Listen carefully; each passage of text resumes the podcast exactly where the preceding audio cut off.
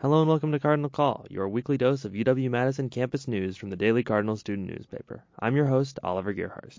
On February 1st, the Universities of Wisconsin System launched a new comprehensive online degree program called Wisconsin Online to accommodate students who need virtual accommodations.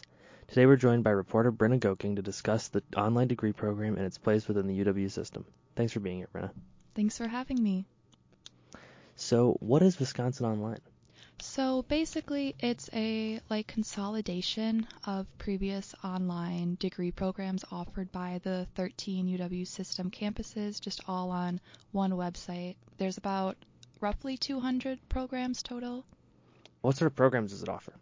So it offers anything from associates to even, it has I believe 2 doctoral offerings, as well as sort of individualized studies, as well as kind of competency-based courses, so people can enroll in courses and gain either a certificate or just more general knowledge from the program without getting an actual degree. In what ways does Wisconsin Online improve on the previous online options offered by the UW system? I think that I could definitely see someone who is seeking an online education and might not know about everything that's out there, especially within the UW system. Just having everything in one place is super duper helpful. When I was going through the website, there were so many programs that I didn't even know existed. What is the tuition like on this?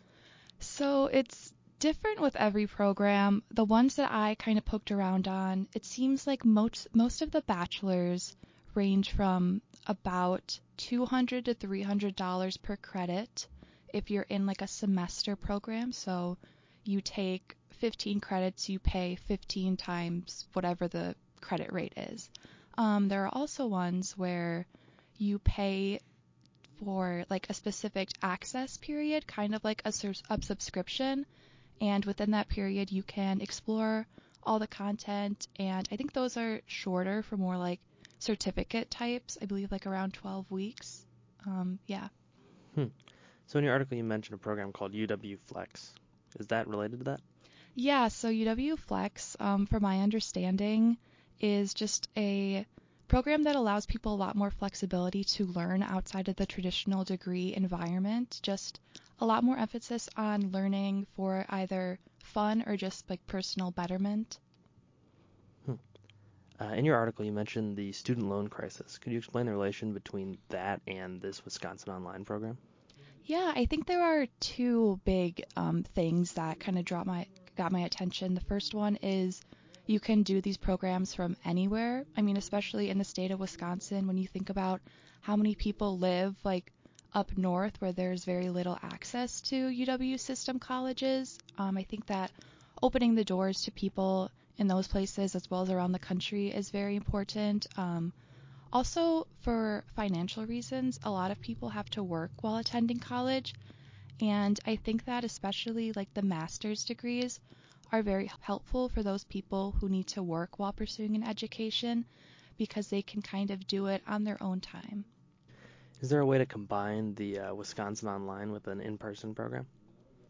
I'm forgetting the exact statistic, but I think that only 20% of people enrolled in Wisconsin Online are full online students. A lot of people also will attend either in-person classes and take some online classes, or work and then take some online classes as a part-time student, but yeah. So it has a focus on improving accessibility to a few groups. Do you mind telling me more about those? Yeah, so the website, it makes a point to highlight how both military people, veterans, as well as international students, and I suppose transfer students as well, can receive sort of specialized guidance as they apply. Also, out-of-state students, there are some programs where the tuition is charged the same for both in-state and out-of-state students, which I think is very interesting. So in your article, you briefly mentioned that this was for military students as well. Do you have anything on that? Yeah. So for military students, first of all, on the homepage, it even has a specialized button to where military students can receive additional guidance while applying, which I think is really cool, encouraging people to pursue an education. Also, under like the payment options, it specifically says that, I believe it's true for like public in-person schools too, but military personnel or their family members can receive like free or reduced tuition, and the same is true for Wisconsin Online. Was there anything that you learned over the course of your boarding that stuck out to you? I think just the different offerings of the degrees really stuck out to me.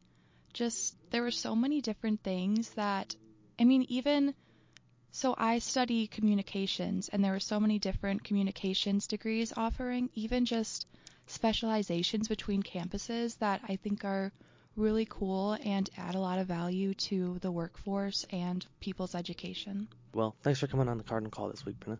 Yeah, thanks for having me.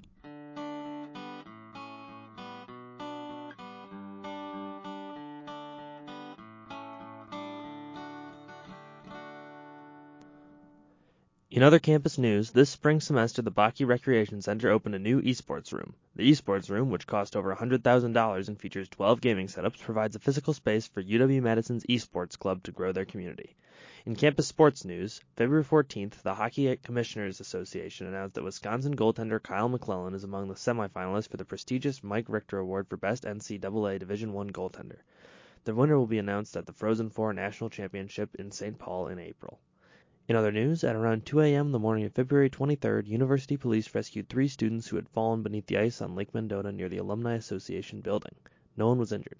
Despite Lake Mendota not being completely thawed, this winter is warmer than usual, and experts advise to keep off the ice. This has been the Cardinal Call, created by UW-Madison student journalists. Check out more news and stories at dailycardinal.com.